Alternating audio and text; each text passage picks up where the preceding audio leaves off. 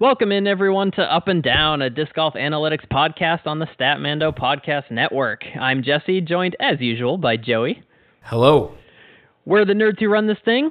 And last episode, we had Andrew Marwede on to talk about his putting season. So this episode, we're looking at some of the other great putting seasons this year, including an FPO player who could be giving Ohn a run for her money in 2024. Ooh. But first, Joey, how you doing, man? I'm doing great. I managed to get out today. We had a 320 tee time and we made it 14 holes before it got dark and we had to bail after that. So, a little bummed that winter's crept up on us in the northeast and So because daylight- you had a tee time, I'm assuming this is Maple, yeah? No, no, no, no. Uh, it, that's just when we started. I mean, um, it was actually Oh, a new. oh, oh, It was actually a, a new course that we played for the first time. It was called Hillside Park. Um, it's a public park course in Mass. Actually, I saw when I got home that Simon actually just posted a video. He just played there, and I haven't even seen it, so I, I don't have his takes on it yet. But um, definitely check out Simon's video. But that was the course I got to play today. So that was my 50th course, unique course ever. So kind of a cool achievement there. That's a big one. That's a big milestone. I'm very excited to see how uh, how that number count goes for you in the next few years because you've only been playing for what three, Three years, years. now. So Yeah. yeah, still got a ways to go. But 50 is a good count. That's probably close to what my count is. I don't trust my UDisc number because I've especially like early in my playing days, I I didn't log very much in UDisc, so Sure. I'm sure there are probably at least five or six courses I've played that are not in there, but yeah, yeah. What about you? maybe a Have you been? Uh, not too bad. Went into work for a little bit today, not a whole day, which was good, and then played some pickleball, which is super fun. Uh, Nice. I'm definitely getting on the pickleball train. Very fun, very low barrier to entry. So most of the people I've been playing with too, they've only played about as many times as I have, which is like two or three Makes times. it really fun, sure, when everybody's kind of on the same playing field. Yeah, and it feels like everyone is surprisingly good. I mean, some of these people are coming from a tennis background, or I played with the guy today. I've been coworkers with him for like four years now, Okay. and I had no idea that I think technically it is fair to say he's a professional ping pong player. really? Okay. Yeah, he like just a few weeks ago he was in Phoenix for a ping pong tournament. I mean, I imagine that makes him an excellent pickleball player. He's pretty good. Uh, he definitely has a unique grip on the paddle, where it's kind of like a like a claw style ping pong type grip. Sure. Um, I, I, it's not easy to explain without being able to show it, but yeah, very interesting. He was pretty good. I mean, I don't think he was much better than me, or like he definitely wasn't the the best player out there. I don't think, but I think also that was his maybe second time ever playing. So, you know, once he figures out how to translate those skills a little bit more to to pickleball, I'm sure he'll be lethal on the courts. sure. But yeah, it was kind of fun. I got to uh, tell a lot of people today that I was doing a podcast episode today, and a lot of my friends learned today that we do this. So that was kind of fun. Yeah, some of the guys I work with found out about it a couple weeks ago, so that was kind of cool to talk to them about that and tell them about it. So, On that note, we are recording a disc golf analytics podcast as we speak, Joey. So why don't we uh, dive into our topic today, shall we? let's do it. So I think it's pretty fair to call this episode Best Putting of 2023 Part 2, where Part 1, while not necessarily named that, would be the Andrew Marwede episode, of course, with his record setting C1X season and just overall immaculate putting season as always. In part two today, the plan is to look at some other really, really cool putting seasons that happened this year that may otherwise be overshadowed by what Marwede is doing and what Ohn Scoggins continues to do in the FPO field. So I've got three seasons lined up here that I kind of want to highlight because I think these seasons were really, really good. And if we don't talk about them, I don't know who will. Very exciting. And something a little unique that we're doing on this episode you did pretty much all the preparation for this and i haven't heard a lot of this so these are genuine responses to this you know obviously i'm familiar with these players and and hopefully a little bit about their putting seasons but i'm excited to hear what you got and give you some honest responses yeah you're in the weeds enough to probably not be too surprised by some of these things but you know hopefully you can at least fake some enthusiasm if you're uh, not at all surprised by any of these stats no i'm, I'm sure they'll be pretty solid if they're not good stats, I will let you know. Fair. Sorry, I paused for a second thinking, hmm, what what qualifies as a bad stat? But I've actually, if you go on X, the artist formerly known as Twitter, uh, I have seen some repostings of some very funny like bad stats. Okay. And yeah. uh, you know, on the order of you know someone's teeing off in a PGA event, and uh, the player who drives the ball further off the tee scores better on this hole 52% of the time or something like okay that that's a Oh. bad stat i'll, I'll give that's- you that that's yeah that's useful that's pretty yeah unexciting. Uh, i guess before we jump into it joe i pulled up my number of courses played in udisc. This is going to be our only guess the stat today. Um, T- take a guess at what udisc says keeping in mind that it's probably not 100% accurate or at least as accurate as your count is. Um, let's go exactly 50, just like mine. Uh, pretty close. It's 48 Okay. So I suspect the number is maybe a little bit higher. I did recently go in and log some of the courses that I could tell were missing from my course map. Sure. So it, it is probably pretty close. I'm willing to give you the the win on this one. You're 50 right. to my 48. So I will. T- I will take that proudly. All right, let's jump in here.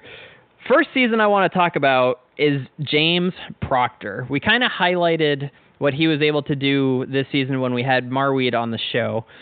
Uh, there was a section where we had him on where we were kind of listing who the other big names to watch were, specifically as far as C1X putting. And at least with regards to looking at the stats for this season, James Proctor was definitely the best season, not only of 2023 from C1X of all people not named Andrew Marwede, but it goes a little deeper than that, and and I'll get into that in a minute here. But first, let's just look at the numbers here. So, just looking at James Proctor's DGPT events, which there were many of them, I don't have the exact count for you. His C1X putting was 90.69%. So that means out of 698 attempts, he was able to sink 633 of them. Pretty good. Also, a very large number of attempts, especially for someone who doesn't miss all that often and have like multiple C1X attempts on the same hole. Right. So, a lot of attempts to have a percentage that's that high. Obviously, that was good for second on the season behind Andrew Marwede's 92.65%. So, still a couple of percentage points behind Marwede's mark. But the only other player besides Marwede to exceed 90% on the year, which is no small feat. Uh, something I decided to do when pulling up some other putting stats, and obviously we'll get to those later, um, I decided to take into more strong consideration the C1X putting numbers for all events and not just DGPT events. Okay. I'll elaborate on that as we talk about seasons beyond just the 2023 season. But for now, looking at his C1X percentage for all events, not just DGPT events, uh, not a whole big difference for Proctor's case, but as we continue uh, later on, there will be a big difference. This number just hurts my soul, Joe, and I'm sure it's going to hurt yours. For all events that he played this year, his C1X percentage was 89.99%. Oh, one putt. Is that just not the most sour thing you've ever heard? Poor guy. One, one putt. Yeah, so the numbers come down to 739 attempts and 665 makes. So only 41 more attempts than his DGPT numbers. So only 41 attempts in non DGPT events. My guess is those were probably 41 attempts at USDGC, but I did not look that up specifically. That is good for second on the year. Uh, again, looking at all events, not just DGPT events. of course, that is second to Andrew Marwede, who, get this, his number goes from 92.65% to 93.09%. Ooh, so it helped him. It helped him bec- for two reasons. One, it includes USDGC, where he was a perfect 40 for 40. No small feat there. Of course. And I don't know why this is true. It excludes the Tour Championship. I don't know why. I didn't when I first noticed that, I didn't stop and think, "Huh, should I just manually add those numbers back in because it feels like that's in spirit of what this stat should be." Uh, I didn't really consider it at the time, and I just kind of left it that way. I think for now, you know, keep that in mind that it doesn't include the Tour Championship, and whenever we mention someone else's total season C1X percentage, it also won't include that event if they were in the Tour Championship. Kind of weird, but you know, in this case, works in Marwede's favor, 93.09%. Quite a number. Yeah. Wow. Yeah, the only guy above 90%, and it's 93%. It's by a lot. Yeah. It's it's by a lot. Now, we've talked about the Marwede seasons, you know, and we, we've spent so much time talking about seasons that are in that 91, 92, now 93% threshold, depending on how you break down uh, the numbers and the tournaments and everything. So it can be hard to notice and appreciate that this was the third best DGPT C1X percentage of all time. Proctor's season, you mean? Proctor's, his 90.69. So that's got to be behind 23 Marwede and 22 Marwede, and then it would be 23 Proctor right after that? Correct. Yes. Wow. The caveat on that, or the qualifier, I should say, is for a minimum of 240 attempts. Okay. That number I chose because Paul McBeth in 2019 had 239 attempts, and there was a big enough space between him and the next lowest number of attempts that I figured that was a good place to cut it off. Um, Paul, if he had a 240th attempt and missed it, he would have had the third best percentage all time. I think. I, am pretty sure that's true. Um, but you know, with that qualifier where it's at, uh, James Proctor gets that title, and I think it's totally fair because the three guys who now have the first, second, and third best percentages have such high attempts that I, I think it's fair to just look at those. That makes sense to me. Yeah, I agree with that. He also becomes the first player in the 90% club not named Andrew Marwede because, like you said, he's got the first and the second best seasons of all time. Right. So the big takeaway there is it can be done, right? if you're not Andrew Marwede, uh, there is now precedence for saying you too can hit 90% in your DGPT C1X percentage. First time it's been done. Very crazy. Yeah. Very impressive. So, yeah. Now those numbers go back to 2016 because the DGPT started in 2016. The the issue with that is that going back to the really early seasons, like 2016 and 2017 in particular, most pros, even if they were playing basically every Pro Tour event, only maybe four or five of those events would be DGPT events. And so even if you played in all of them, those seasons, once you add a minimum number of attempts qualifier, uh, those ah. seasons never count for anybody. Right. Right. You'd have, you'd have to like add the NT events too, right? If you, exactly. If you consider that in the spirit of DGPT only, right? Right. And so I definitely think we need to do some work to reassess these numbers looking at all that that's kind of why you know I suggested I would get to it later and I thought I would get to it much later but let's just cover it now when I mentioned James Proctor's DGPT percentage and his total season percentage, it is to give a fair shot to those early seasons where just most of those events were not considered DGPT events, you know. Right. So- and f- for the most part on UDisc Live, I mean, if you're not, if you're doing DGPT only versus all events, it's really only a few that get left behind, right? USDGC notably, um, and and there's really not too many others. Yeah, in the early seasons, there are a lot that get left off, but we are now right. at the point, like basically since 2021, where The if a guy tour, is, yeah, yeah, if a player is on the pro tour, basically all of those events are DGPT events. So, it only beneficial, I think, to look at the full season, just so that you kind of give the benefit of the doubt to those early seasons. right. So yeah, that's really all I have on James Proctor. First guy not named Andrew Marwede to hit 90%. Obviously, we've got a you know, that number only applies to the DGPT events because he was a hundredth of a percentage point away from doing it for the whole season. but, you know, Very he's only been on tour full time for a couple seasons, so I I think he I think he can do it. Oh, for sure. I I wouldn't be surprised if he we see him bring his career percentage over ninety percent. Yeah, I don't think that's uh, a crazy thought because he his putting's been great going back to last year, and I'm sure 2021 too. Yeah. All right, the next putting performance we want to look at here, we're going from focusing mostly on C1X to now focusing mostly on Circle Two, and I think you know where this is going. Gannon Buhr, the kid.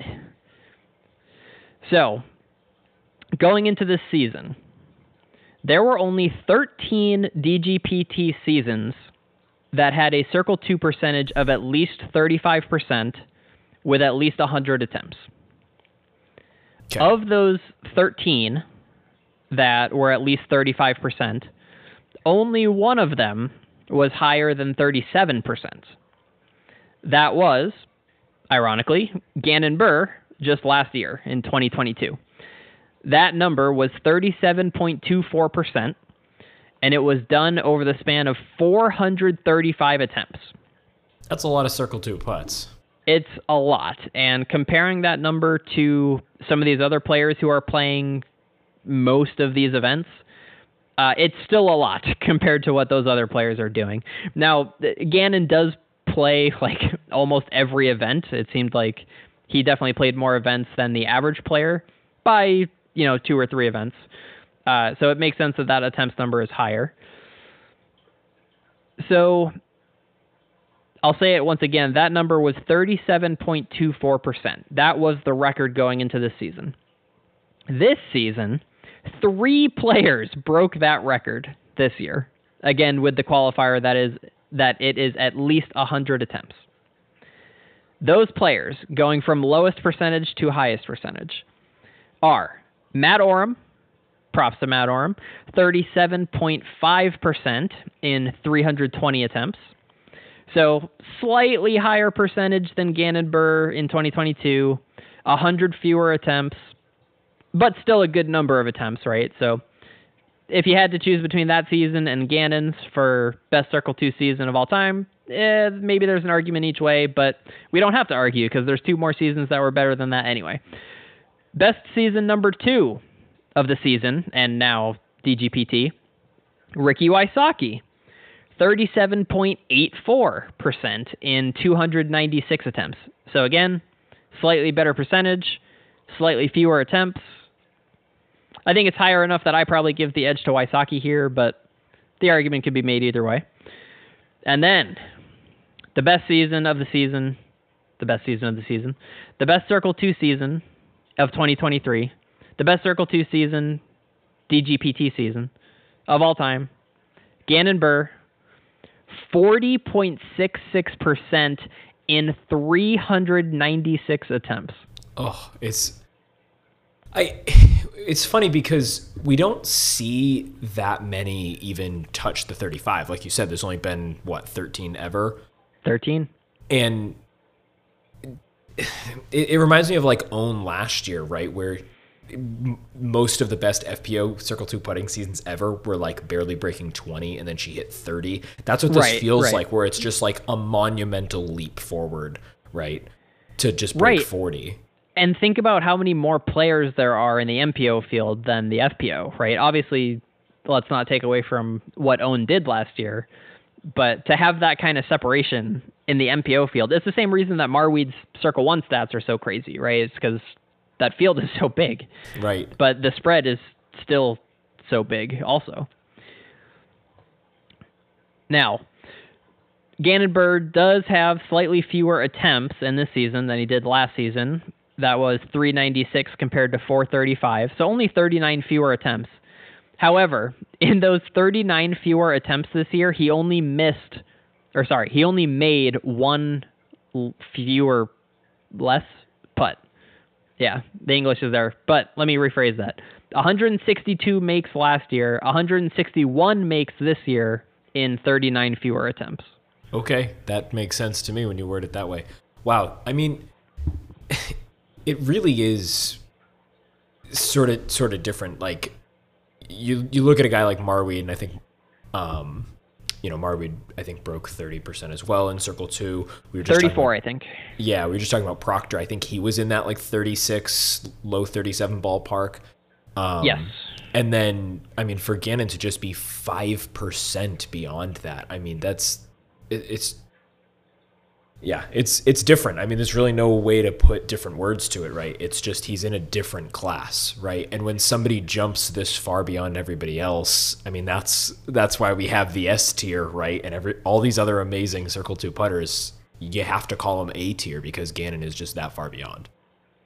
When we had Andrew Marwede on the show a couple weeks ago, now we were talking about you know, who's the best putter not named Andrew Marwede? And we didn't limit it to just circle one or just circle two, but just kind of all around who's the best putter not named Andrew Marwede. And we did end up kind of looking at circle one and circle two individually and then kind of seeing if there was someone relevant in both camps that we could kind of make the argument. When we were having this discussion, we mentioned Gannon Buhr as just obviously the best Circle 2 putter in the game right now. And Andrew Marwede himself was like, yeah, you guys nailed it. Like, he is just so obviously the best. Like, it's not close. And so for a, for a guy of his caliber to say that about Gannon Buhr's season, I think really puts the cherry on the cake. Yeah, I mean, he certainly is uh, qualified to make that assessment. And trust his judgment. I mean, not that the the numbers would steer us in any other direction. I mean, even last year it it was I don't want to say obvious, but it was clear that Gannon was a step past everybody else in Circle 2 and I mean, he showed us that that was not a fluke at all and and he legitimately is. Yeah, there are a couple guys that come to mind that I wish would just play more events to see if their numbers would compete with Gannon's. Um, the two guys specifically that come to mind are Cameron Messerschmidt and Reed Friskira. Yeah, yeah, yeah. It seems like those guys just keep putting up like 38, 39%, but they but only do it, like five events, right? Yeah, it's like 110 attempts, you know, and it's just not enough to like really make the case. So I think the potential is there. Like we said, where we're just looking at DGPT seasons, it kind of rules out by default 2016 and 2017 where you put these number of attempt qualifiers on it. So the data we're looking at is really only 5 or 6 years of data. So to have an outlier like this is not crazy. To have right. 3 people in a single season break the previous record also not like too insane yet. Once we've got like 10 years under our belt, I think that's when that's really going to be pretty crazy. We're just not there yet. So it's it's way too early to say like, you know, is anyone ever going to break this record? Like, yeah, Gannon's probably going to break this record. The kid's yeah. 18 years old, you know? Yeah. Like he's got 20 more years, probably 25 more years in in the show. Right. Totally mm-hmm. agree. Unless something drastically changes about either putting or how we talk analytically about putting, uh, yeah, I mean, uh, this is not unbreakable, you know. No, for sure not, and especially with like events changing on tour. I mean, uh, Marwede kind of had a great conversation with us about you know we were talking about C1X, but I think it clearly applies where we were talking about, you know, what do you think is the upper limit? And he, he was smart enough to give a what I thought was a really intelligent answer where he talked about, you know, depends what events you play. If you pick and choose, that matters. And the reason I make that point is, I mean, even just thinking think about LVC being off tour and now playing in Florida, right? What is you know LVC's notoriously windy in those long circle two putts, right? And you got a lot of rollaways and stuff like that that make the comebacks harder and I mean that changes it, right? If you got 40 attempts at LVC in circle 1 and I don't know what do you want to call it? 15 20 circle 2 attempts. Yeah. You know, if you make three or four more of those that you wouldn't have otherwise made, I, I mean this that's that, like a full that, percentage point that's when a you full have 300 percentage attempts. point. Right. Yeah. You know, that's that stuff matters. You know, if, if Gannon's putting 40% and he played, what, 20 events, you know, it's a weird way to say it, but he's earning two of those percent in each of those events, right? So, I mean, if you do a little better in one more event, it, it could make a difference. So, I, I think we're going to continue to see this evolve as the years go on. And I, I would bet good money that this is going to get broken in the next two years. And in, I would be most likely to put that money on Gannon himself to continue pushing it. But like like we said, I mean, 37% last year was was insane, and other people broke it this year, right? So I think it's going to continue being pushed in that direction.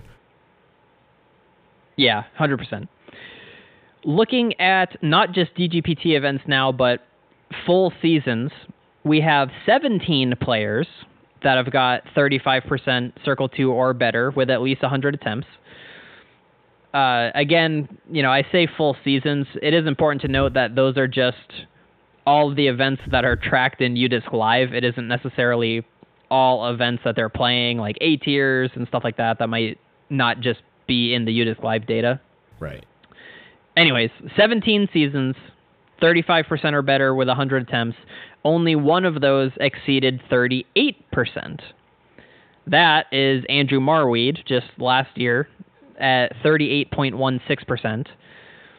Gannon's number does drop a little bit from 40.66 to 40.44, but still the best by more than a couple percentage points. Uh, so not really close. Yeah, it's it's interesting how sensitive this is to those qualifiers, right? Yeah, definitely. I mean, uh, you could argue where that number should be. Uh, the way that Marwede was saying it is, you know, if you play most of a season, you should get credit for, you know, your your stats should be taken seriously. Right. Um, I think maybe I remember saying like two thirds of events would be a good number.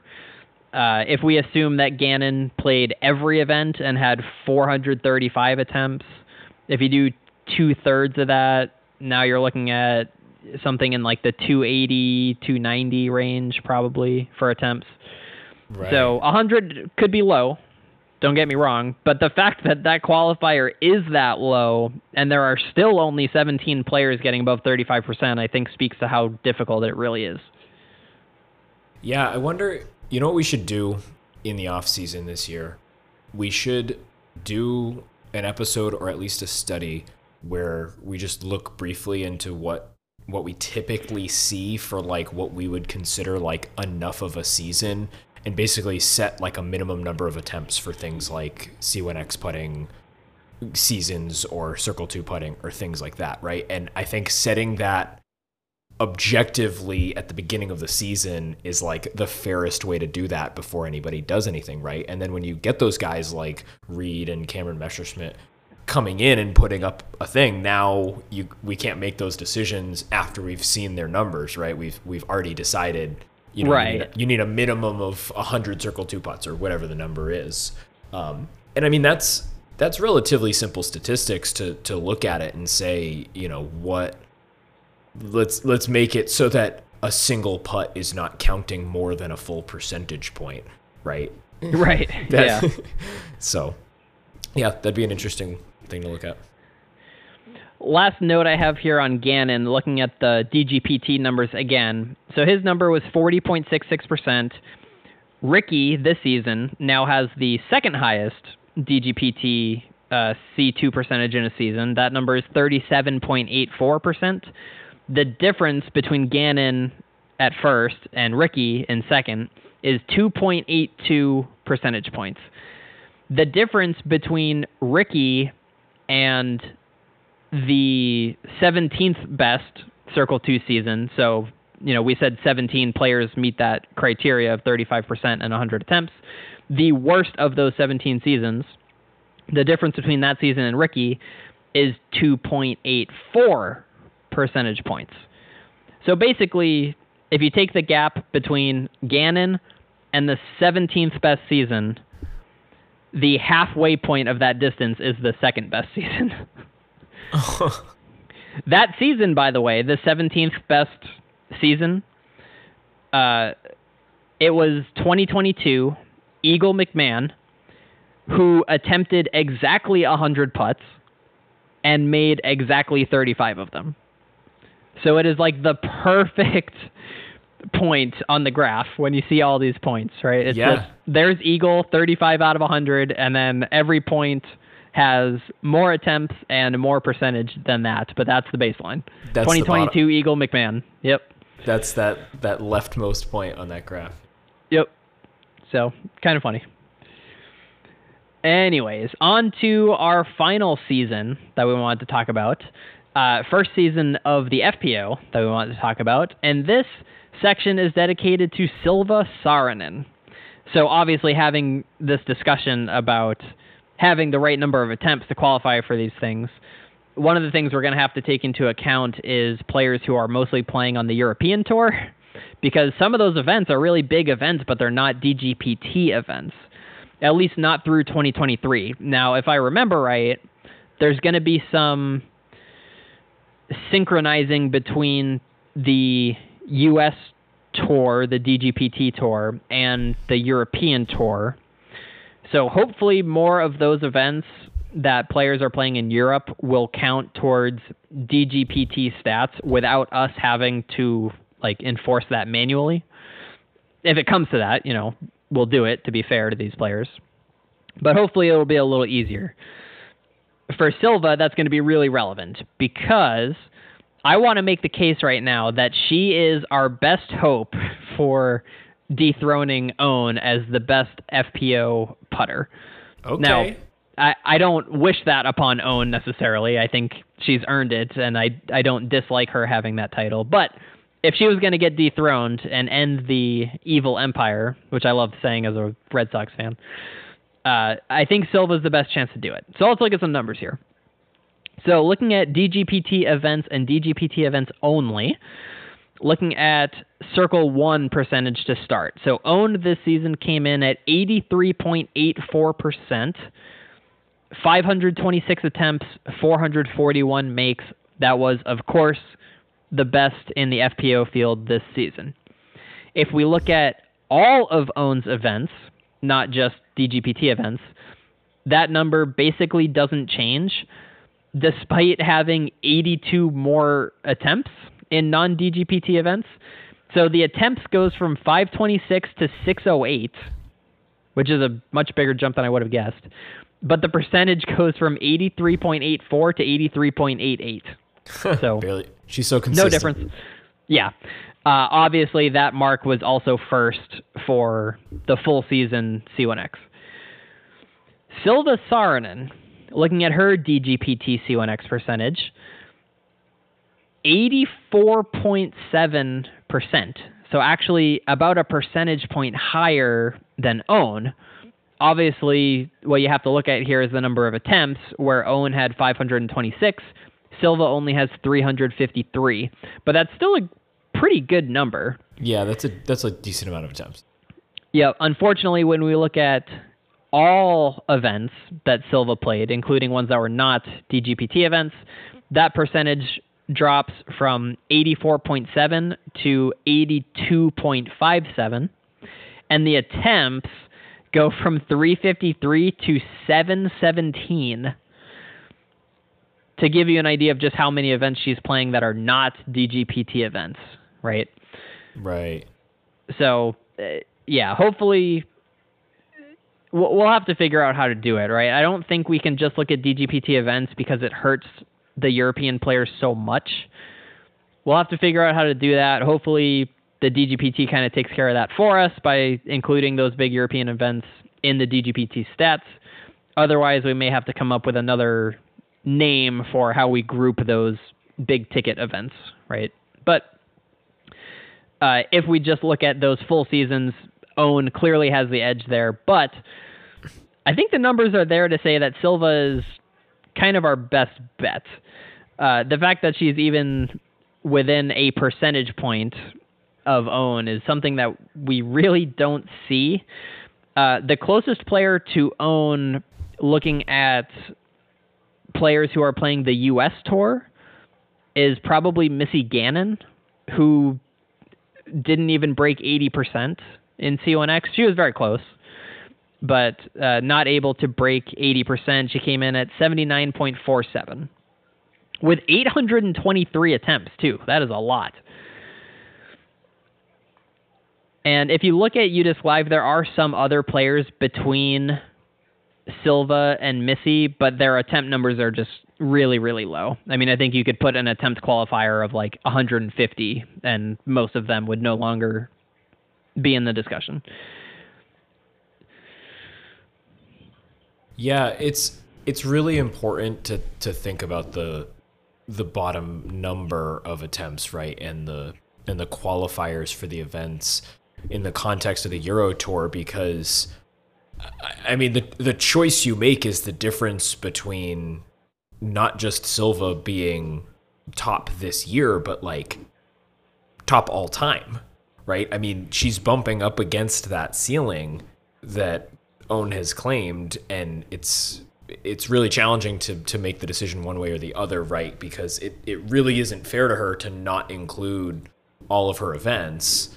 Um, in this case, choosing only DGPT events actually does does help her. Um, like you said, eighty four point seven, but it it's a difficult choice to make, right? And I think hopefully there will be some clarity on that in the next couple years, as as you said, with the the tours kind of bringing the walls down a little bit, more of these Euro events being considered DGPT events, and hopefully encouraging the Euro players to be able to come over and play in the U.S. more often.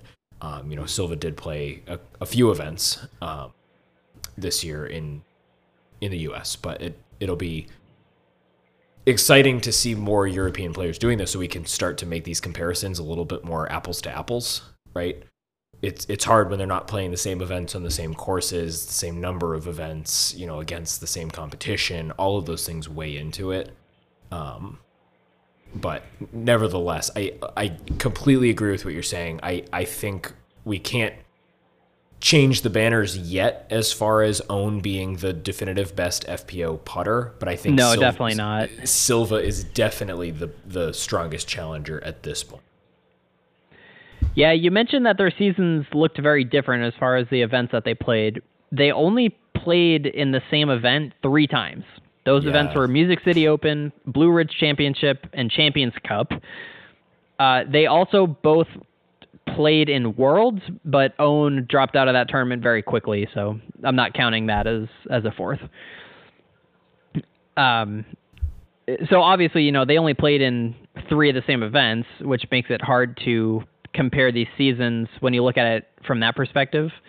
But I do think it's pretty fair to compare their total season C1X percentages because they both had a ton of attempts 608 for Ohn and 717 for Silva. And when you look at these courses, obviously they're not playing the same courses. And I I don't know how the difficulty of the European courses compares to the courses on the US tour. But even if the difficulty is not really the same, that difficulty difference probably really boils down to difficulty in tee to green, right? I mean, I don't know how much these courses can possibly vary in difficulty on the green. So uh, I I don't hold it against them. Like I, I don't think these seasons are impossible to compare to each other just because they weren't playing the same courses. You know what I'm saying? Right. Yeah. I agree with that. I, I don't think there's that much variety in the greens and stuff like that. Um, I, I think I agree. And just to put in context the level of talent that we're talking about here in in Euro Tour events, uh, Silva played six events, including the European Open. Um, she placed 13th at the European Open. At the other five Euro Tour events that she played, she won all of them. Yeah. Every single one that she played. And four of those five were were DGPT events as well. So I, I believe they counted as silver series events uh, as far as DGPT points went in 2023. Um, but extremely impressive stuff, and not just on the putting green. I mean, really, really strong stats on the fairway as well. You know, third in Circle One regulation. So, I mean, she's a really strong player. I think seeing her continue to compete more in these events that have have the you know wider fields is going to really give us a better sense of where she falls relative to everybody else but i agree with you that i think the putting is the putting and it doesn't matter too much where you're putting. So I, I expect to see her near the top again. And I, I like you said, I would never wish it upon Ohn, but it's always fun to see see the color of the banners change sometimes and and get a nice challenger at the top. You know, get get some competition for who's the best FPO putter next year. Totally agree. Especially seeing a battle between Ohn and Silva, I think would be really cool throughout the season because uh, Silva only played two events back in 2021. One of those events was the European Junior Championships, which yeah. I imagine you have to be 18 or under to to play in those events. Right. So I don't think she's older than 20, right? And then you have Ohn, who's like 42 or something, and just is obviously the best putter in the world. Uh, it would be a cool dynamic to like see those two battling it out for Circle Two champion, you know. Yeah, and then imagine having Heather Young back on the tour too. Oh, oh. God. Yes. Oh, don't even get me started. I wish for that. Yeah. Another cool thing talking about uh, Circle Two numbers. Honestly, I don't even remember if we were talking about Circle Two numbers, but we are now. Uh, Ohn twenty one point two two percent. Silva twenty point three two. So those are were the first best and the second best seasons not DGPT seasons, but full seasons. They were the only two players to exceed 20% in Circle 2. So this is not just Ohn and Silva tearing it up in Circle 1 and being the best two putters in Circle 1, but also Circle 2. So very, very cool. Sometimes, especially in the MPO, there's a lot more difference between who the top players are in Circle 1 and who the top are in Circle 2. Yeah. Not necessarily a lot of difference, but there's definitely people who show up in Circle 2 that don't show up in Circle 1, players who show up in Circle 1 that don't show up in Circle 2. FPO seems a little bit more consistent. Like the names tend to carry over from one to the other a little more than the MPO, which is kind of cool. Yeah, it, it definitely it definitely seems that way, right? Like obviously if you're a strong circle 2 putter in MPO in general, you're going to be a strong circle one putter as well, and vice versa. But it definitely seems like in FPO, there's a lot of players that are like third on the season in one and fifth on the season in the other, right? Whereas in MPO, it's it's not quite not quite as cut and dry like that. Um, and I think as the field gets deeper in FPO, we'll we'll see some separation there, some some specialization. One last player I wanted to mention on the FPO side I'm sure I'm going to butcher this name, and I apologize for that. Nikola Moravkova. I'm sure, I, you know, I said it. I'm sure I mispronouncing that. Uh, only played six events in the season. They were all in Europe, but they were big names on the Euro Tour. Like when you think of the Euro Tour, these are some of the names you think of. Those events were the Pro Forester, Konopiště Open, Krokhol Open, the Swedish Open, Skellefteå Open, and the European Disc Golf Championships. So, six huge events. it doesn't really give her enough attempts to where I would say she should qualify for being in the running for some of these uh, putting statistics. But her C1X percentage was 81.44% over 194 attempts.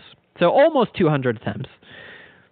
And right around 81.5%. So it, definitely a tier down from Silva and a couple tiers down from Ohn, but anyone over that 80% mark is someone I think you got to keep an eye on. And being over 81% is even more noticeable. It doesn't sound like a lot, but when you're as deep in the data as as we are, uh, the difference between 80 and 81 is is pretty massive. I mean, consider Missy Gannon.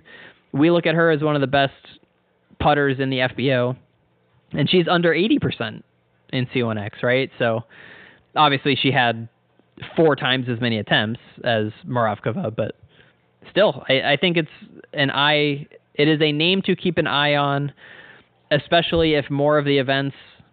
Well, I was going to say more of the events that she plays uh, fall under the DGPT umbrella, but she actually just didn't really play that many events altogether. So I guess that argument doesn't hold for her. Hopefully, she'll just play more events and we can see what she's able to do over a longer duration. What I really like about Muravkova is that she's sponsored by a company called Wingman Discs. Okay. Wingman Discs only makes two molds, so she does throw other discs, obviously, but you know she does bag both of Wingman's molds.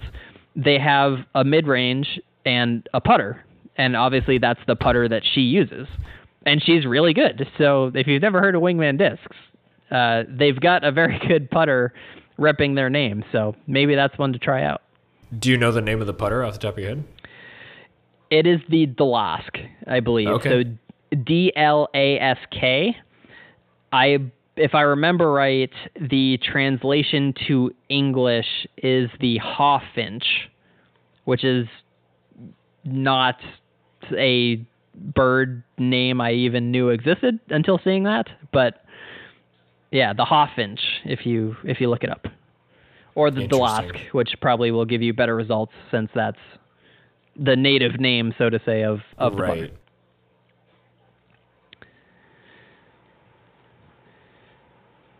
Yeah, and Joe, that's really all I got for this episode. So I would love to say it's a shorter one. We're still, you know, approaching the 50 minute mark, but shorter by our standards. Yeah, and it was it was neat because I think it was almost like three mini ones in one episode, right? Where we get to kind of dive into three different players' seasons and make some comparisons and stuff like that. And I, I think it continues to underscore that both fields are getting stronger and stronger and stronger, and the records continue to get broken. And these sort of putting records and putting seasons and what we consider a good season, that envelope is getting pushed every year. So I think we can we're we're kind of living in the glory days right now. I think as far as this, right? And who knows? I mean, one of these years could be the year that somebody pops off a 45% C1X and that that sticks for a decade, right? You never know when that's going to happen and or or if it has already has happened, right? So, it's it's really exciting to be living in such a rapidly evolving time in the sport. I know I'm enjoying it. And on the other side of the coin, we might have instances like Ohn's Circle 2 putting last year over 30%. She only got 21% this year. So even a putter as good as her, so so close in time to when she put up 30 plus percent, was not even close was not even able to come even remotely close to that number. So that number might be a number that's still on top 30 years from now. Right? Yeah, I mean so it's it's a whole mixed bag of what we're going to get. I think there's going to be a lot of records that get broken next year with regards to putting. There are some that won't. My guess is that Circle 2 number is probably going to hold. So, we'll see, but like you said, I mean, we're we're living in the age where the amount of statistical data that we have is so small that it is not at all crazy to think that a lot of these records are going to get broken. Yeah, one of the things that I've been planning on springing on you this off season is I want to do a 2024 predictions episode, right? And Yeah, I, yeah. I certainly would want to talk about, you know, putting. You know, where do we think are the, is the record going to get broken? Who's going to do it? Those sorts of conversations. So exciting Cool. stuff. The YouTube algorithm has just recommended Simon Lizotte's new video, saying, Check it check it out. "Is this my new home course?" Yeah, it was it was fun, man. For for a public course, you know, all volunteer effort to put that in place. I was very impressed. It's free. Um, it's it's a little different than a lot of the other courses around here, which is neat. There was a lot of placement shot par fours, which honestly aren't that common in New England disc golf. Um, so I, I had fun. I think it's still a work in progress, and there's a lot of work that still needs to be done. You know, some of the lines can keep getting cut and cleaned up and and cut in, but I think overall they're in a great place for a course that's really only existed for a couple months. So I'm excited to see where it goes. For sure. All right. Any closing thoughts here, Joe, before we sign out? I'm very excited for 2024 to see what's in store. Totally agree. I'm very excited to talk about some predictions. Who knows when we get around to talking about it, but I'm sure we will. But until then and until next time, peace.